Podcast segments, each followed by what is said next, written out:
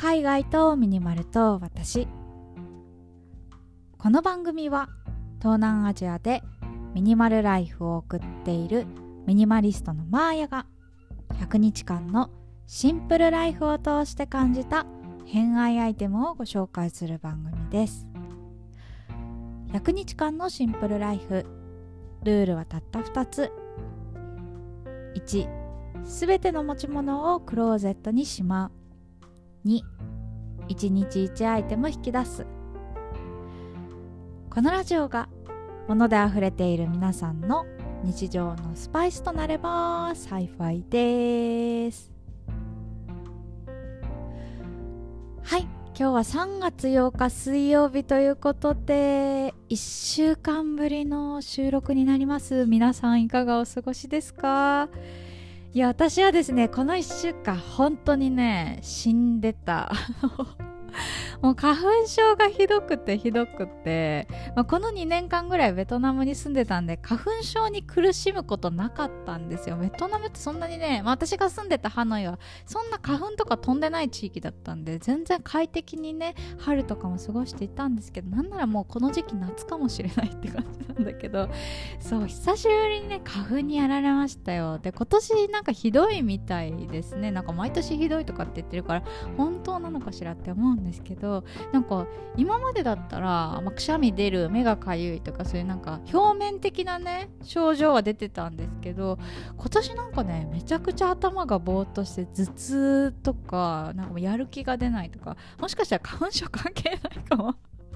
3月病とかかもしれないんですけどね。ちょっとそれだと恥ずかしいんですけど。本当にねこの1週間マジで廃人と化していました。でねちょっとポッドキャストでも元気に話せなさそうだなということでお休みしてたんですけど。ようやくね体が落ち着いてきたなっていう感じです。いや皆さんもね花粉症ひどい方多いんじゃないかなと思うんですけどどうやって春乗り越えているんだろう。なんかもしね 花粉症を乗り越える tips とか持ってる方いたらちょっとぜひねレターとかコメントとかで教えていただただきたいななんて思ってます。まあ皆さんもね一緒にちょっとこの春頑張って乗り切りましょうということで今日はね元気に収録していきたいと思います。で今日はですねまあ久しぶりの収録なんでまあゆる会と言いますか。あの私が普段考えていること海外生活のことミニマリズムのことなんかをゆるゆるとお話ししようと思います。で今日はですね、まあ、花粉に苦しめられた1週間だったんですけどその分ね漫画に救われましたっていうかあの前回はねブルージャイアントの漫画話しときながら全然ね本編触れてないというか なんかちょっとねグダグダ収録会で止まっていたので今日は私の好きな漫画についてお話ししていきたいと思います。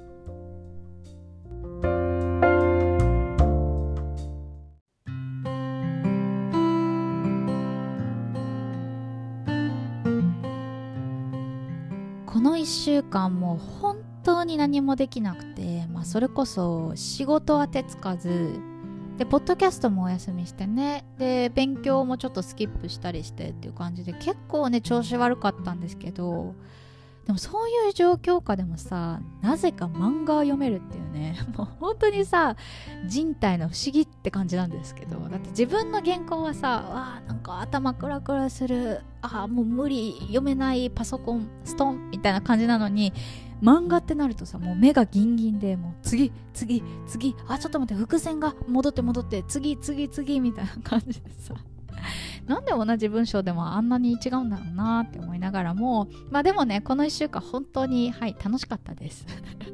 でたまたまね前回の収録、え、ブルージャイアントのお話させてもらいました。あのブルージャイアントもね原作が漫画で私ね映画から入ってめちゃくちゃ面白いと思って原作をとりあえずブルージャイアントのあのシーズン1っていうのかな？を一気買いしたんですけどもうこれもねすごい素敵でさなんかあのジャズの話なんですけど爽やか青春ジャズストーリーっていうもう心が洗われるね。あの本当になんかよどんでいないなんかその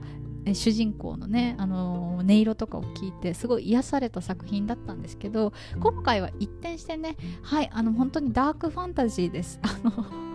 私の大好きなねもうバトル系の漫画読み漁りました。で今日ご紹介するのがねその中でも一番面白かったものなんですけど「地獄楽」っていう漫画ですね。皆さん地獄楽ってご存知ですか、まあ、実はね2018年から連載してジャンププラスで連載しててもうすでにね物語自体完結しているんですけどどうやらねこの4月から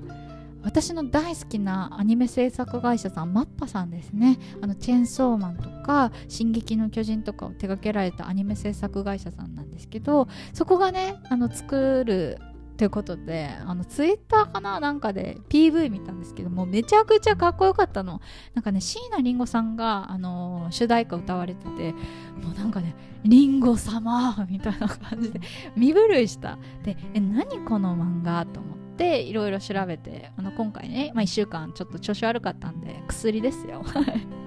全13巻かな？一気見しました。でこのね、まあ、地獄楽なんですけど、まあ、ネタバレしない程度にあらすじをお話しすると、まあ、物語のね時代背景が江戸時代末期ということで主人公がね忍びのガビ丸さんっていうもともとね忍びだったけど忍びやめますっていうところでな捕まっちゃうんですよね幕府に。捕まっちゃってお前死ねえみたいな打ち首だみたいなとこから物語が始まるんですけどこのねガビ丸さんがどうやらこう、まあ、あるね理由があってすごく死にたいと思っているのになぜか死ねない体になっている、まあ、性に執着してて絶対に自分は生きるんだみたいなのをなんかこう無意識のうちに抱えてるみたいなところでね1話が始まるんですよ。で、まあ、このねガミマルさんあの、まあ、死刑死罪人ということでもう死刑が決まってるんですけどどうしても行きたいんだったら、まあ、幕府からの命令であの不老不死の薬を見つけて持ち帰れば、えー、無罪方面にしますよ要は、まあ、殺されなくて済みますよということで、まあ、ガミマルさん行きたいんだったら薬探してこいみたいなめっちゃ雑ですけど なんかそういうね、まあ、結構生と死みたいなのがテーマになった作品なんですよ。でこのね地獄楽その私がね大好きなチェーンソーマンを手掛けてる藤本達樹先生のアシスタントとして活躍されてた、まあ、角裕二先生っていう方なんですけどその方がね作られている作品で結構ねなんかチェーンソーマンの世界観と似てるまあなんかスタイリッシュな結構その絵柄もそうなんですけどそのさっき言ったねその精子みたいな部分の深いなんか世界観みたいなところも結構なんか似ているから、まあ、チェーンソーマンとか結構ダークファンタジー好きな方方だったらハマるんじゃないかなと思います。でね私個人としてはそのなんか、まあ、生きる死ぬみたいなところで葛藤するなんかそのガビマルさんっていう主人公なんですけどさん付けで呼んでるけどさなんかねそれがね結構考えさせられるというか、まあ、生きると死ぬでこう葛藤するストーリーって結構多いと思うんですけどでもやっぱりなんかこう自分のさなんか日常でこう死について考えることってないじゃないですか。なんか突然明日ね亡くなるかもしれないっていうことあるはずなのになかなかこう向き合えないみたいなのが多分あると思うんですけど私結構こういう作品を見てあ私明日死ぬとしたらどう生きるんだろうみたいなのをね結構改めて考えることが多い多いんですよね。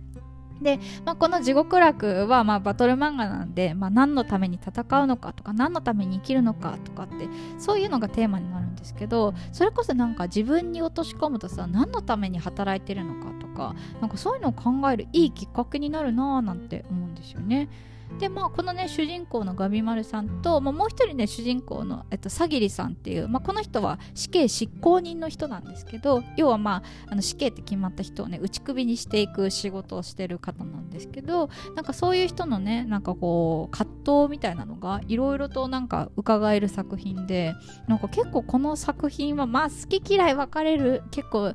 あのチェーンソーマンみたいにどんどん人が亡くなりになっていくのでなんか推しみたいなのができてもえこの人死んじゃうの？みたいになるから結構ねその辺がもどかしい部分はあるんですけどやっぱね読み応えがあるっていうかそういうねちょっとね自分の生活と落とし込みながら考えるなんか考えを深めるいい作品になるんじゃないかななんて思って私はねこの作品読んでよかったななんて思います。まあ、結構ねその残虐なシーンが多いので、まあ、グロテスクな表現とかが苦手な方は控えた方がいいと思うんですけど、まあ、あのちょうどね4月からアニメも公開されるのでもしよかったらね一緒に地獄楽楽しみましょうということで今日はね全然海外とかミニマル関係ない話でしたけど私は楽しかったですということで。はいということで最後まで聞いていただいてありがとうございました。次は何を話そうかな？